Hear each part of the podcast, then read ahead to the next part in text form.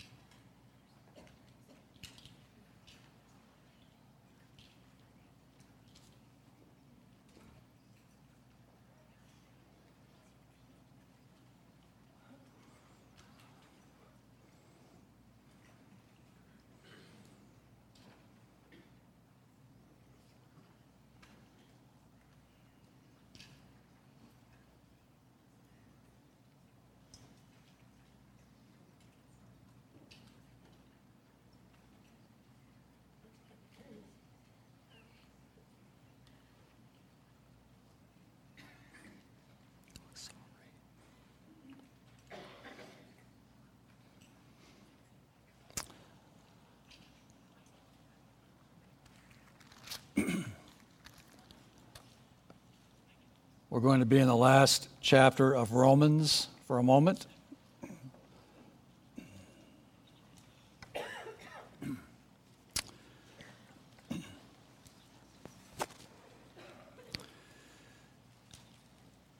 As I was thinking about Reformation Bible Church, I thought it good to remind all of us of the great blessing that we have in our possession, which is the English Bible that you hold in your hands or that you have on your phones.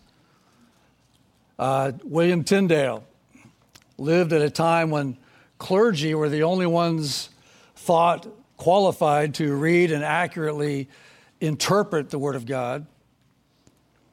The uh, Bible, as a kind of a new book, was forbidden by the church for the common person to have.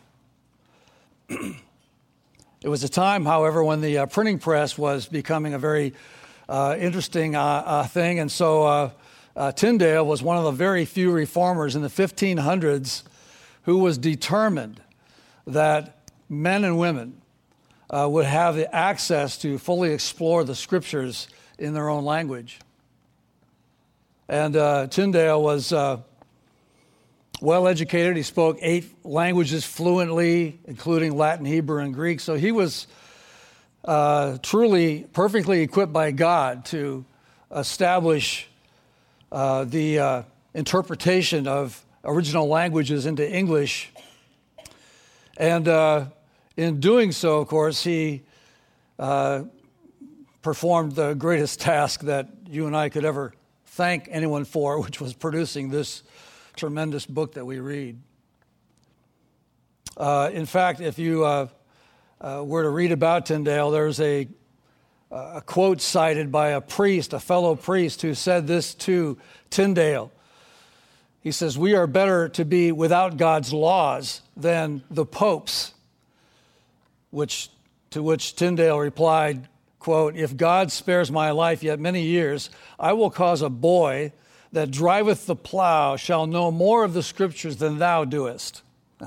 Unquote. Uh, Tyndale gave his life for this cause, and it's uh, obviously he's considered one of the greatest reformers of the English church. But I bring that up because this final doxology, verses 25, 26, and 27, are the longest of Paul's doxologies, and according to Tyndale, one of the most beautiful. Uh, and so uh, I chose this based on that. His uh, his statement was it's a perfect summary of the greatest and most eloquent of the epistles. And, and, so, you know, this morning, I believe it's also the perfect text from which to send off Reformation Bible Church. Let's read it together.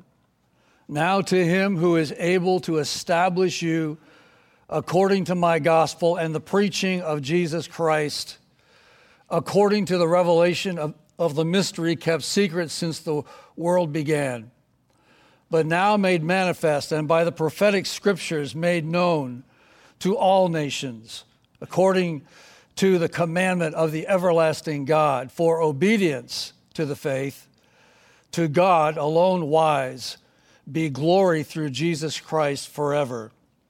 Amen. There's two broad categories of praise in this text that I wanted to draw our attention to this morning. Verse 25 and 26, we could sum them up by praise for God's work. He begins by saying, He has established you. It's a great uh, word that Paul uses. The word establish is the, in the original word is sterizo. It means to turn resolutely in a certain direction or to set fast or to fix. The same word is used in 1 Thessalonians 3, verse 13, where Paul wrote this so that he may establish your hearts blameless. Only God can do that kind of work in our lives to set us in a certain direction, to turn us around and uh, put us, point us in another direction and lead us in that direction. So God is fully able, according to this text, to make uh, these believers stand strong and steadfast, and the same would be true for RBC and ABC, right? It's God who does the work. It's God who enables you. It's God who has done this great work in our lives and sets us in place. And even for God to establish another group of believers in another place, that's His work. The principal thing, of course, in the text is that he's establishing the saints in the gospel. It's the gospel that the gospel message that draws a group of saints together and causes them to form a church and then plant themselves in an area that is spiritually, hopefully spiritually hungry, where the preaching of Jesus Christ will be the central thing, right? It shall be. it shall be. I think it's extremely exciting for us to even contemplate what God is doing, what God can do, what God is going to do. It's from the preaching of God's word that comes the uh, really the excitement of the unveiling of God's truth. It's God's truth that does this in people's hearts and brings them from a darkened place to a place of light. It exposes, it, it awakens people, it reveals uh, the God of the universe to someone as a savior and a personal savior. Uh, many of you here in Alpine who came through the years have had that experience where one day suddenly you understood. You heard the truth and it just grabbed your heart and you understood. And maybe other times you heard the gospel and it meant nothing to you. But suddenly God did this great work in your life. Who can understand it? But we certainly thank God for it. It's an exciting thing to anticipate as we think about this crowd doing this and seeing this happen in Navarre. In the text, it talks about a mystery. And he uh, addresses this according to the revelation of the mystery kept secret since the world began. This is the mystery uh, that God is uh, going to call and does call people out uh, from another place. He establishes in them his grace and his power uh, he allows us to hold fast his righteous sacrifice of his one and only Son. The fact that his Son would die for sins and then rise from the dead uh, unto eternal life. And so then leading others, leading followers who are believers in the Lord Jesus. These followers, then, in this mystery, are made up of Jew and Gentile. And finally, that his spirit would then live within each and every believer. These are called out ones these are us. These are saints in Jesus Christ. And that's who you and I are. In the Old Testament, there was no mention of the church, but there were hints that God was going to do this great work throughout the world, not just to Jews. When God first spoke to Abraham in Genesis 12:3, he said, uh, "In you all the families of the earth shall be blessed." Uh, in Isaiah 11:10, he spoke that in that day there shall be a root of Jesse who shall stand as a banner to the people, for the Gentiles shall seek him, that's you and I, and his resting place shall be glorious. Isaiah 52, verse 15 says, So shall he sprinkle many nations. You and I have been washed in the blood of Christ uh, for what he's done, and it's an amazing thing that unites us and brings us together. If you read Isaiah 56 sometime, you'll see that it talks all through that chapter of the salvation of the Gentiles. But it comes down to the apostles in 1 Peter chapter 1, where Peter actually uh, kind of restates what I'm saying, and I want to read that to you in 1 Peter chapter 1 at verse 10, where Peter talks about this salvation. Of this salvation, the prophets have inquired and searched carefully, who prophesied of the grace that would come to you, searching what or what manner of time the Spirit of Christ who was in them was indicating when he testified beforehand the sufferings of Christ and the glories that would follow. To them it was revealed that, and not to themselves, uh, but to us they were ministering the things which now have been reported to you through those who have pro- those who have preached the gospel to you by the Holy Spirit sent from heaven. These things which the angels desire to look into this blessed truth that you carry with you to Navarre is this blessed truth of the gospel of Jesus Christ that changes lives. And so it's an amazing opportunity, and it's an amazing event that we come to this point. God established Alpine 24 years ago. Today, God's establishing a church out of Alpine Bible Church, which is fantastic. Reformed Bible Church. And the very idea of this group called out as saints, as a church with Christ as its head, is a profound mystery. And I think it's so much a great cause for us to give praise to God this morning. I want to speak just for a moment to those who are sort of the old crowd that has started this church. Many of you come along on the journey, but there are some remaining here who were here for the beginning of Alpine. I want you to recall how God led you from brokenness and heartache and division. And yet he led you into a place of blessing. And I know that every person who came here originally would say that. Are you out there anywhere? Are you originals? Are you out there? Raise your hands high so people can see who you are. Sprinkled through here are some of the original crowd that helped launch Alpine Bible Church. Thank you. God did an amazing thing in our ministry. My wife, when we came here, my wife called this church the Band Aid Church. She always referred to it that way when she'd explain our church to someone else, or when we're on vacation talking with someone else. Yeah, we, uh, we are at the, uh, the Band Aid Church in Sugar Creek, Ohio. And uh, just referring to the, the blessing of people coming here with broken hearts, just troubled hearts, and God mending those hearts. Many left, I think, better than when they came. Some of you stayed, and God has blessed in front of your eyes to what you can see today. And how privileged that crowd should feel to see a church leave our church with honor and blessing as opposed to hurt and division that so many churches experience. We're part of something wonderful today. Our theology should then be our doxology. I, am asking you today to consider the fact that your lips should be giving praise, for God's work is good. Would you say that, that? How could there be anything less that should come from a response, but that we should give our great God and Savior praise and blessing for what He's done today? Amen. The second category in this is verse 27 praising God for his wisdom. To God alone wise be glory. Honestly, I don't know how any of us could ever grasp the extent of God's wisdom, his infinite wisdom. But I know someone who tried. A little boy was drawing something, and the teacher came along and said, What are you drawing? And he said, I'm drawing God. And the teacher said, You can't draw God. No one's ever seen God. To which the little boy said, When I'm done, they will. the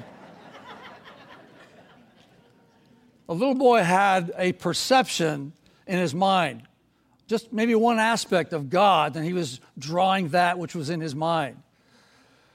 And I want to say to us that I don't think any of us here has much more of a handle on God's wisdom than that little boy probably did. Because God's wisdom is so far beyond us. When you just sort of pause and think, and I think that I can say this for all of us today, that somewhere in our journey as Christians, we learned to have a fascination that was captured by the super brilliance and mighty power of this Almighty God and Savior who chose to love us when we were unlovely and chose to communicate with us when we weren't looking for Him. And He found us and He addressed His truth to us, and we heard. And somehow, at some journey in our life, we listened, and it made such an impact in our lives. And this wisdom of God to, uh, to somehow reach back in, in, this world and take uh, sinners who are rebellious against God and Him find us and pursue us and bring ourselves to Him. So that today we sit here and God is about to do this new work. It's an additional work in a sense. God's already doing a work even here today, but God's doing something else. And the fact that we can do it right, to me, is the greatest blessing of all. Saints among us and from us are being supported and sent out to launch a new church. I had someone ask me, Are we big enough to do this? Uh, do we have enough finances to do this? Do we have enough people to help in different areas of our church when we take some of our workers out of certain places? And my thoughts running through my head trying to think of a good answer was no. no, we're not. We're not big enough. We don't have enough people. We're always asking for help. And now we're giving away a bunch of you. We, we sometimes feel like we don't have enough money, although God has always blessed us. But here's the thing I have a God who's bigger than I am and bigger than you are. He planted this church when there was no church from just a few fragment of people who didn't know where to go to church. And they weren't sure they wanted to start a church. And I tried to talk them out of it. If they had listened to me, you wouldn't be here.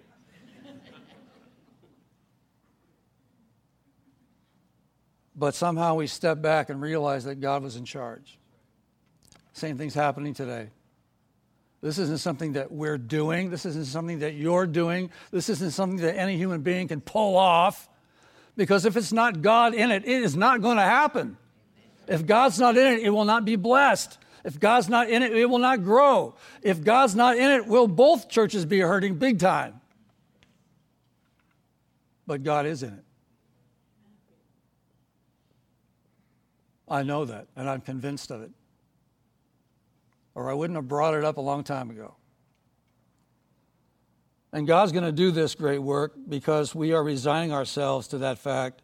I want to say this to all the body of Christ who are here. This is not a clone of Alpine.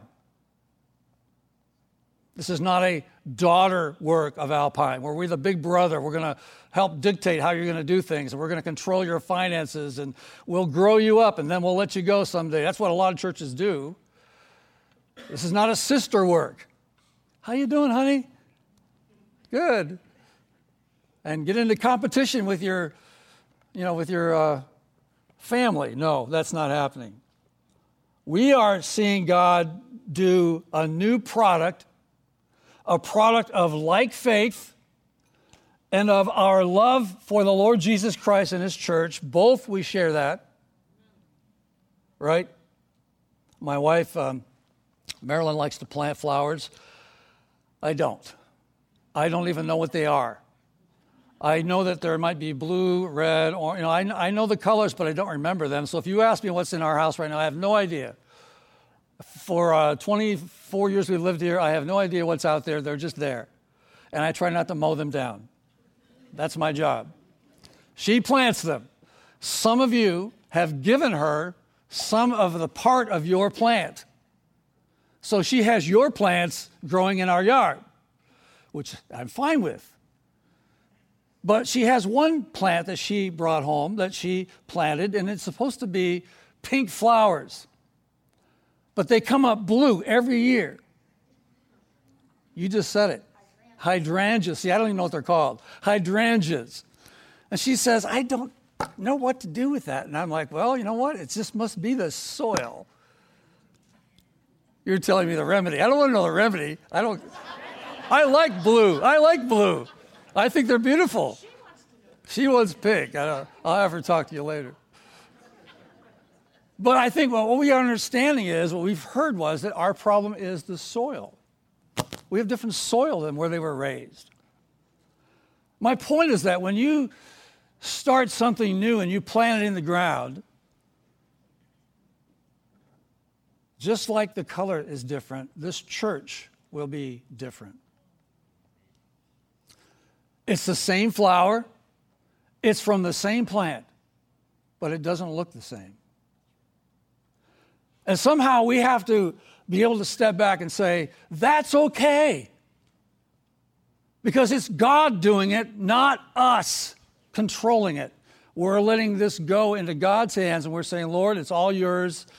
Do it how you want, do it through your servants. And we will step back and let that happen and pray as it happens that it becomes this beautiful plant that looks different than we do, yes, but doing the same message, maybe even doing it better, who knows? And God bless them in the, in the process of that because we want to see more people find Christ as Savior. Is that correct? So I hope you understand this morning what's happening. Many of you have asked, I'm hoping that that clarifies. RBC is being cut from Alpine and it's being planted in Navarre and it will not look the same, but it's okay with me if it just goes on, does its thing, and does what we did.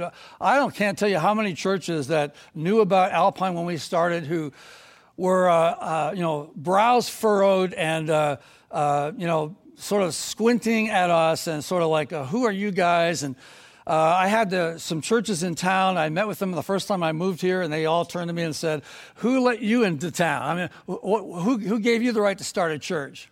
That's how I was welcomed to Sugar Creek. I can just tell you that this is God, and that's what my answer was then. God's doing this, not me. I'm just going along for the ride. And it's great. Today, uh, as we uh, bring this to a close for myself and what I'm going to say today, I just want us to say we should be overwhelmingly thrilled, you and I today, with what God is allowing us to do. May He be magnified in this place and in this which He is doing, which is so beyond our understanding. May He get all the glory. Amen? Amen. Amen. Nick's going to come share just for a moment, and then we'll press on.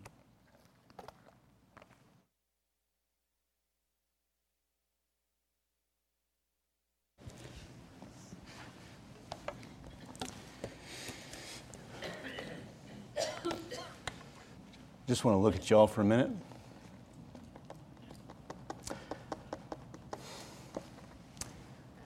I love you, church. Um, uh, yeah, I'll get to that in a minute. Let's go to Matthew 28. Matthew 28. Some of you were here on Wednesday night, and some of what I'm going to say this morning is going to sound awfully familiar. And uh, that's intentional. Some of you maybe tried to tune in Wednesday night and we had a technical issue and it died. And so you heard me say what church planting is not, and then it died. And so uh, if you missed it and you're wanting to know, I'll give you a brief little uh, synopsis of what I said. Matthew 28, the Great Commission, a very um, familiar, relatable, notable texts uh, for us as Christians. Let me read it starting in verse 16 of Matthew 28. Now, the eleven disciples went to Galilee, to the mountain to which Jesus had directed them. And when they saw him, they worshipped him, but some doubted. And Jesus came and said to them, All authority in heaven and on earth has been given to me. Go, therefore, and make disciples of all nations, baptizing them in the name of the Father and of the Son and of the Holy Spirit, teaching them to observe all that I have commanded you. And behold, I am with you always to the end of the age. This is God's word. Here's my three statements. We're planting a church because the Bible calls us to. And the church is called to fulfill this great commission. This is Jesus' commission to his church, to his people. And churches, then, as we've just heard from Pastor Byron, churches plant churches in order to fulfill this great commission. That's what Jesus is talking about here. We so often think about this making disciples in verse 19. And we think about it in one of two ways. One being evangelism, where we have to go out and reach people for Christ. We have to share the gospel with people. And yes, that's part of it. Or maybe you think about discipleship uh, time spent with maybe someone older in the faith than you or a little bit farther along in the faith than you, helping you to understand how to live out now what the gospel has done to you, right? But in reality, making disciples are both of those things sharing the gospel with people, but then helping them to grow in their understanding of who they now are in Christ. That's making disciples.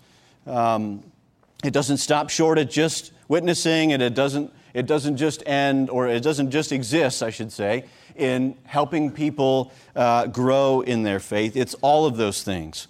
But there's a couple things we can miss. One, notice it says, make disciples of all nations. Now, the Bible knows nothing about Germany and Italy and France and the United States and Bolivia and all the rest. This is talking about peoples, people groups. Make disciples of all peoples, all nations, all people groups. And so, as Jesus is sharing this commission with his disciples there on that mountain where he told them to meet him, they would have to have thought, we have a lot of work to do. Go and make disciples of all nations. And they're just in Jerusalem, kind of uh, proper, let's say. And they got a lot of work to do. Well, God's going to do that work. And he, as we read through the New Testament, we see that take place on the day of Pentecost.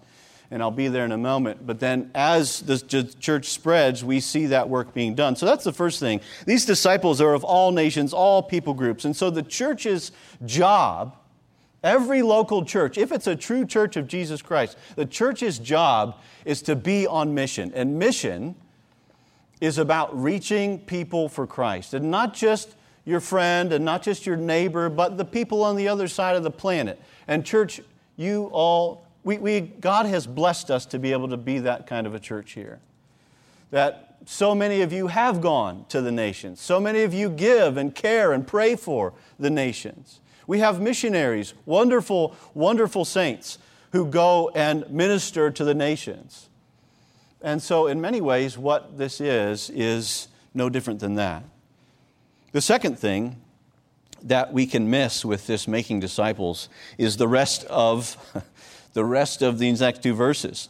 Look what he says, verse 19. Go therefore and make disciples of all nation, all nations. How, Jesus?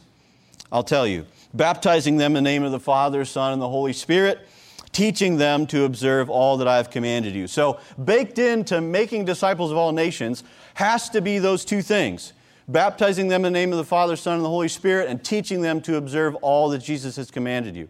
Now, the question uh, uh, is how, who, or rather, who does that? Who baptizes and who teaches? Well, it's the church. It's the church that does that. You by yourself, a Christian, don't do that. You're part of that. You're part of that work. Just a few weeks ago, when we celebrated baptism with so many new believers and some who had, had been processing it for a while, yes, Pastor David baptized each of them, but you, church, baptized them. You've commissioned him to serve in that way, to uh, spend time with those people as they come to know who they are in Christ, but you baptize them. And so that's the church's job Secondly, teaching. That's what, the, that's what you're hearing right now. That's what happens at church when you come. That's why Paul set up elders and teachers in every church, because uh, the whole point of the church is that we gather around the Word of God. It's not around anybody who's standing up here. We're just called, just like any of you, to serve in this particular way. And our particular call of service, just like so many of you have other particular calls of service, our particular call of service is to deliver this. Here, this is what God has said. Now we have to do something with it. And so the church does that. So as we make disciples of all nations, baptizing them in the name of the Father, Son, and the Holy Spirit, teaching them to observe, which means to do all that Jesus has commanded. Think about that. Teach them to observe all that I have commanded you. How long do you think that's going to take? Your whole life. Until you see Jesus face to face, that's what you're going to be about. So, just as uh, was just mentioned by, I think, a few uh, uh, up here this morning, none of you have arrived. Until you see Jesus, then you can know, okay, I've arrived. And so, as we're all spending time kind of baking in this crock pot that is the church, which doesn't make any sense because you don't bake in a crock pot, but you know what I mean. that's a dumb, that's a, yeah. but you know what I mean. As you spend time uh, together, right, being made a disciple, God is doing that in you because at some point someone shared the gospel with you. Okay, maybe it wasn't this church, but it was the church that did that. I hope. They were probably part of a church, and they were probably praying for you, right? And they probably came back and shared with somebody. I, I got to share with so and so today, and I, I think they heard me, and I think it went well. Praise God. And a bunch of people that you never even met probably prayed and gave God praise because of what happened that night, or that day, or that morning. And this is, this is this is the church. This is what we're doing. This is what our Lord has told us to do. And so as we think about going into Navarre, that's this is what we're doing. I've had to spend time talking with different people about, okay, what's your plan and whatever. I don't know. We're going to preach the word. We're going to pray. We're going to disciple. We're going to encourage people. We're going to love people. We're going to point them to Jesus. That's what we're going to do. I don't have like a fancy thing. That's what we're going to do. Because that's what we've been doing here. And that's what every other faithful church does, I hope. Right? So that's what we're going to do. Um, we haven't bought a smoke machine, but maybe, no, that'll literally never happen. Um, look, here's my point. Local churches, local churches, friends, local churches are God's plan for fulfilling the Great Commission not just overzealous, really excited, single individual Christians. Because all the time God is talking about He's building His church, He's bringing His people together, He's using His people, He's using His body. It's not just the toe, it's not just the fingernail, it's the whole body. Local churches are God's plan for fulfilling the Great Commission. This is why missions is always centered around the establishment and the ongoing ministry of local churches. Church, you support many different brothers who oversee a ton of churches in Africa and Sri Lanka and many other places who are, this is what they do. This is how they reach their uh, local people. They plant churches. This is, this is normal. And so this is what takes, this is, is same thing historically and biblically. Missions is always centered around church planting. When we read the book of Acts, it is literally just another church and another church and another church and another church because it's intended to go and reach more people. And it's, it's effective in that way, in ways that, you know, think about, um, well, I'm getting ahead of myself. Turn with me over to Acts uh, chapter 13, and we'll see how this plays out the setting is the church in Antioch. And what's interesting is that you would think that the church in Jerusalem would be the hub of everything. This, that's where everything's going to happen. But it's actually, it actually becomes the church in Antioch that is the hub that sends out Barnabas and Saul, eventually known as Paul, sends out Barnabas and Saul. It's the church at Antioch that does that, not Jerusalem. So it already tells you that, that, that things are spreading that there is now a church in Antioch that becomes the hub that God the Holy Spirit uses. And look what happens, uh, Acts 13, starting in verse 1. Now there were in the church at Antioch prophets and teachers Barnabas, Simeon, who was called Niger, Lucius of Cyrene, Manaen, a lifelong friend of Herod the Tetrarch, and Saul. While they were worshiping the Lord and fasting, the Holy Spirit said, Set apart for me Barnabas and Saul for the work to which I have called them. Then, after fasting and praying, they laid their hands on them and sent them off. So, this is around 15 years after Acts chapter 9.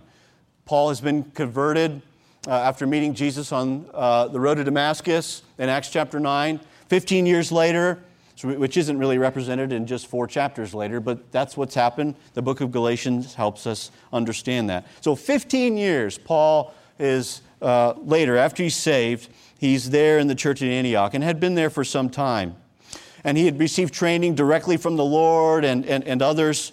Um, and so, while the church is doing what it always does, look at verse 2 again while they were worshiping the Lord and fasting. It doesn't say while they were having a church planting conference. It doesn't say while they were having a missions outreach festivity. It doesn't say while they're, right? You understand? It says while they were doing what the church always does, the Holy Spirit said. And so it's so important to see that, that the church, being the church, as it has always been for 2,000 years, that's when God speaks. Not doing some kind of other fanciful thing, trying to be creative, trying to be, well, let's do something different. No, this is what the Lord has called us to do. He's called him to worship Him, and He deserves our worship. And while, friends, while we're obedient doing that, God works. And this is what He does the Holy Spirit said, Set apart for me Barnabas and Saul for the work to which I have called them. God has already called Barnabas and Saul to that work. And God has already intended for everything that's going to happen and unfold from Barnabas and Saul's work. And He doesn't, isn't it interesting? He doesn't, God does not just show up to Barnabas and Saul's house and say, Hey, I have this work that I'm going to have you do. Never mind about the church. You guys got to go out and be the real Christians and serve everybody. No, He doesn't do that. He shows up in the middle of church and speaks to the church so that it's evident to the whole body this is what God is doing. And then he says, Set apart for me Barnabas and Saul for this work, right? Then look at verse 3. After fasting and praying, they laid their hands on them and sent them off. It was the church then that sent them off. God entrusted that work to the church to do that. He didn't just say, Never mind about all of these uh, fallible people that don't know what I've really called you to do. No, he makes it evident to the whole church. This is what this is what I intend to do, and this is what I intend to do with you and through you. And I want the church to send them off. Friends, this is healthy church planting. And I know that in this area, and what many of you have experienced, has been unhealthy new churches. And that's what I talked about Wednesday night a little bit. And praise God, as Pastor Byron said, praise God that we can do this right. And may we continue after we're sent off because, you know, next week it's not, well, okay, good, right? Like we're just starting. May we continue to do things right. May we continue.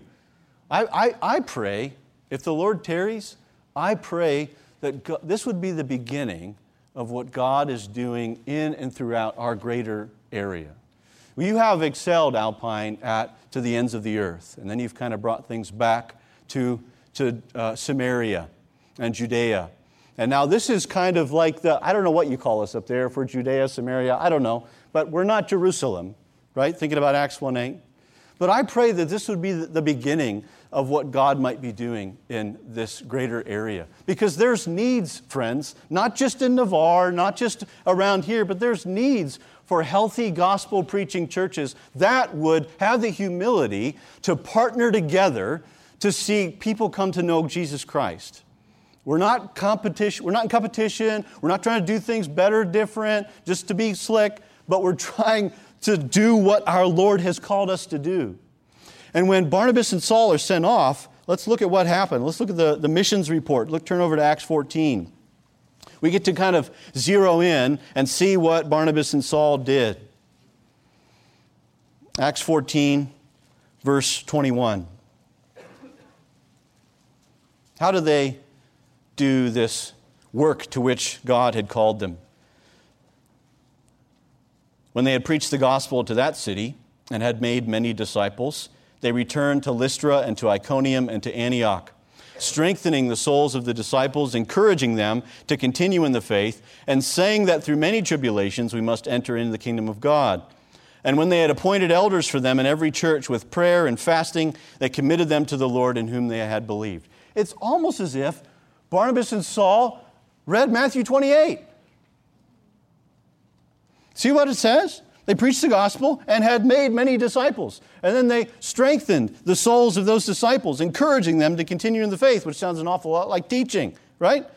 And then they appoint elders for them in every church because the point of Barnabas and Saul was not to be the pastor of every church they start.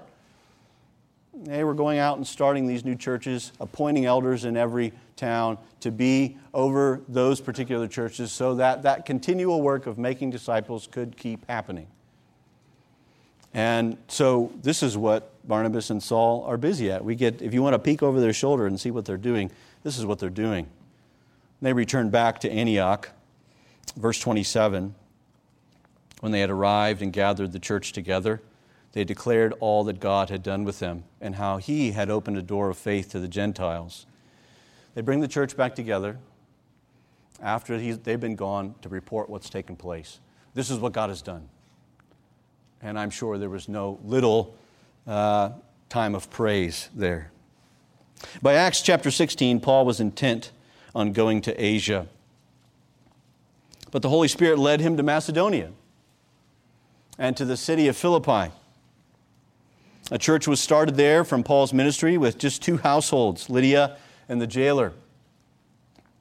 And he wrote to that church years later, expressing his love and care for them in the book of Philippians. I'd ask you to turn with me there. Philippians chapter 1.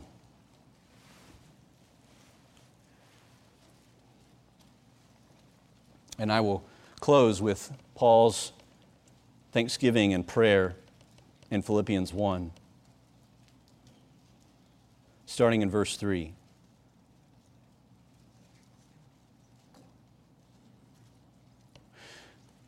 I thank my God in all my remembrance of you, always, in every prayer of mine for you, making for you all, making my prayer with joy, because of your partnership in the gospel from the first day until now. And I am sure of this, that he who began a good work in you will bring it to completion at the day of Jesus Christ.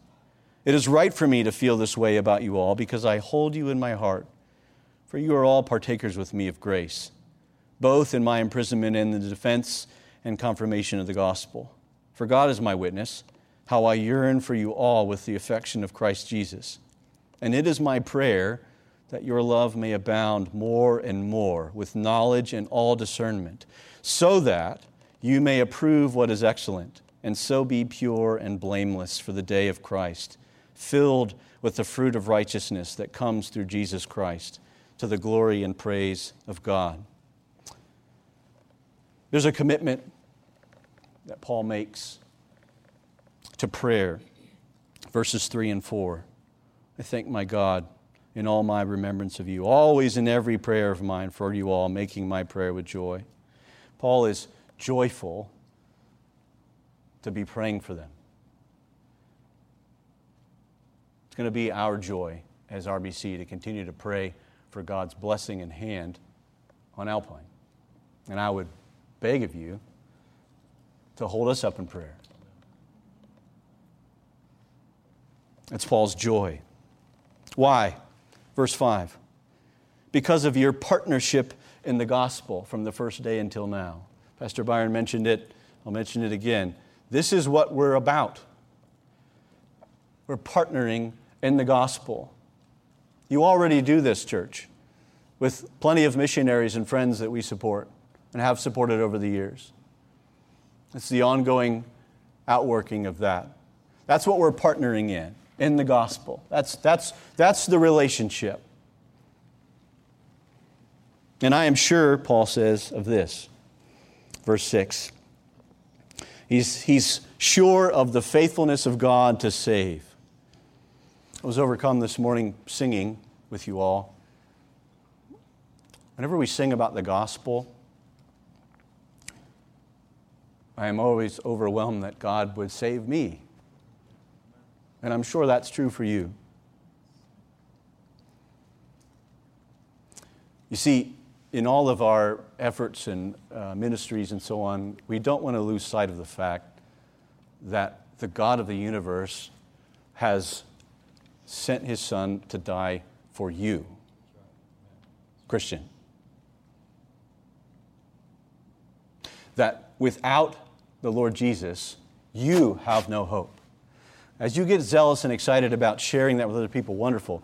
But park often and think about the fact that you have hope because of the Lord Jesus. And so, just as much as we're busy about doing the Lord's work, we need the affirmation and the assurance of verse 6. That we can look at each other in the eye and say, I'm sure of this, that he who began a good work in you will bring it to completion. God does not start things that he does not finish. God does not begin works that he just kind of lets go of. I excel in that. I have a lot of half done things in my life that plague me. Praise God that God is not like me. Praise God that God is trying to make me like Him, and He's doing that in you as well. And He finishes everything that He starts. Verse 7 it's right for us to love one another because of what Jesus has done in both of our lives. You know that? I have no idea why we came to Alpine from a human perspective. I don't know why God led us here when I just try to ponder on all the circumstances and events, but I know now why God led us here. As I get to just peek a little bit into what God was doing. But why it's so hard to leave is because we love one another. It's not just me either. There's plenty of other folks that are going who feel the same way. As Joel shared, there is a love and an affection and a relationship that has been developed between us because of what Jesus has done in both of our lives. And friends, that trumps every other friend that you've ever had. You have more in common with another Christian than you have in, with your best friend who doesn't know the Lord, who just likes the same football team as you. Because there's something eternal and something real that has taken place in both of your hearts and lives that has brought you together that makes no sense apart from the wonderful grace and work of Christ. And so Paul says, it's right. Friends, it, I, those of you that are grieving about this or sad about this, I'm grieving about this in some ways and sad about this. It's okay. It's right to feel that way. Paul longs for them because he holds them in his heart. Why? You are partakers with me of grace. He yearns to be with them, verse 8. He yearns for all of you with the affection of Christ Jesus. And friends, that's the great news. Our relationship in Christ endures. I've joked, we're not moving to the moon. In fact, we're not moving. Same place. But our relationship in Christ endures, it doesn't end. It endures, it keeps going. And here's the prayer, verse 9 through 11 that your love may abound more and more with knowledge and all discernment. Those are great things. Not only to pray, please pray these things for us, but know that we're going to be praying those things for you. That your love for God would grow, that your love for His Word would grow, that your love for the lost would grow, that your love for one another would grow. That you would grow in knowledge, not just information, but relational knowledge. That you would grow in knowing God. That you would grow in all discernment. What a time that we need discernment. And discernment bloggers is not where we find discernment. We find discernment from growing in wisdom, and we grow in wisdom through God's Word. And you need, you and I need discernment. Why? All of this is building to a point. So, verse 10, so that you may approve what is excellent. May we be busy about approving and uh, uh, celebrating and worshiping and glorying in what is excellent.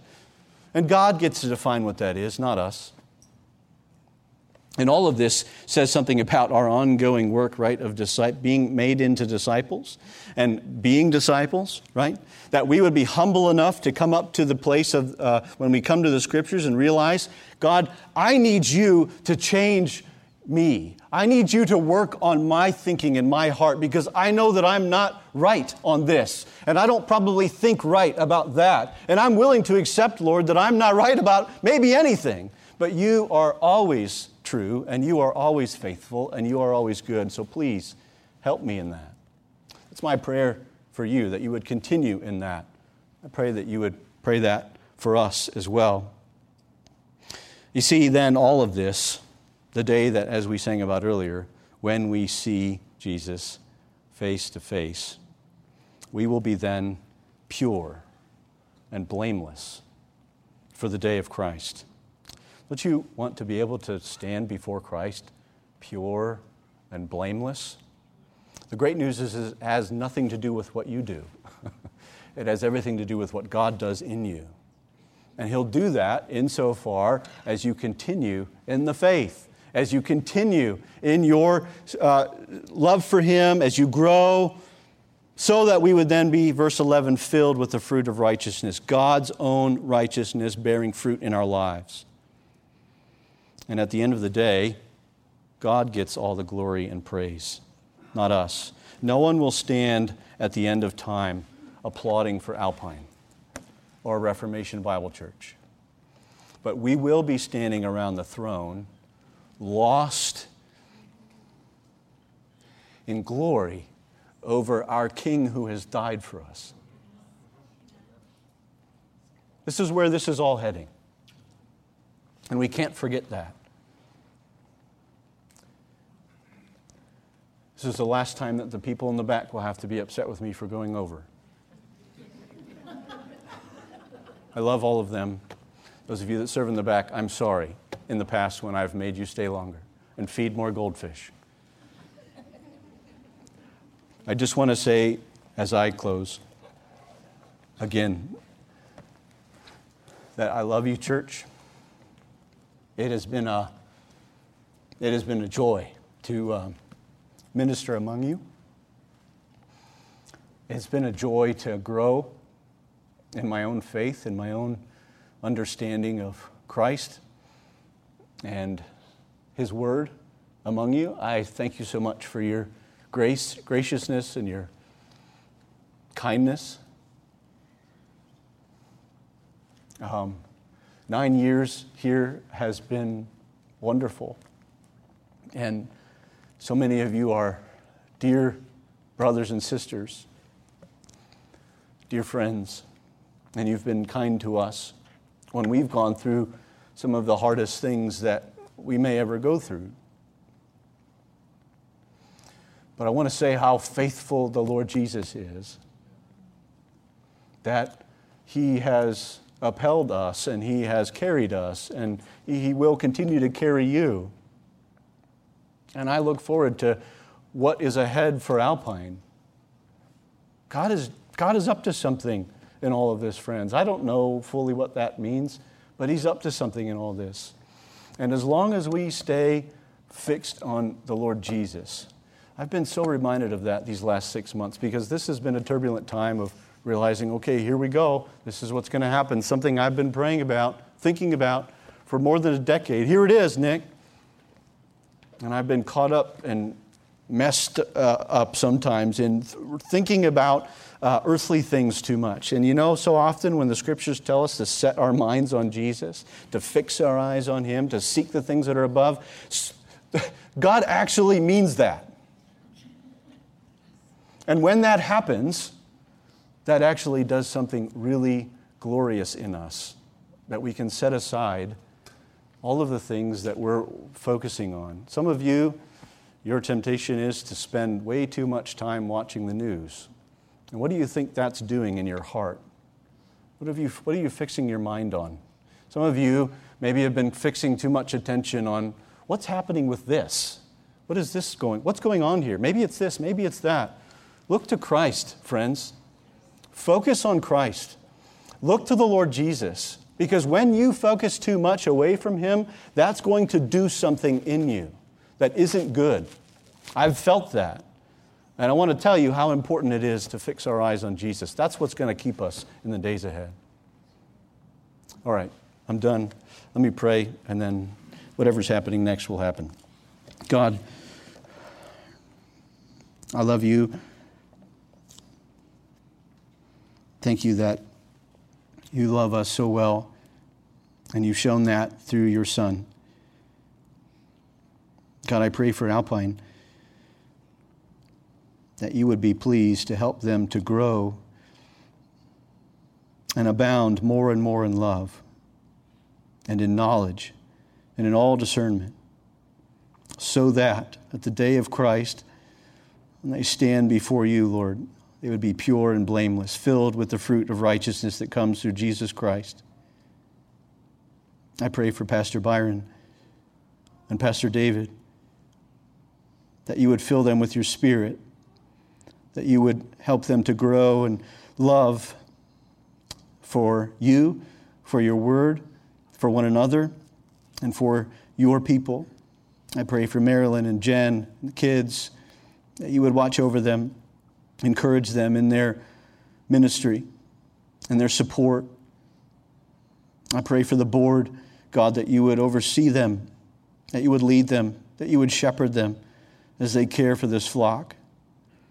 I pray for the flock, God, that you would so enrapture their hearts with the Lord Jesus that they would be infectious with the people that they meet, and that you would do a great work through that.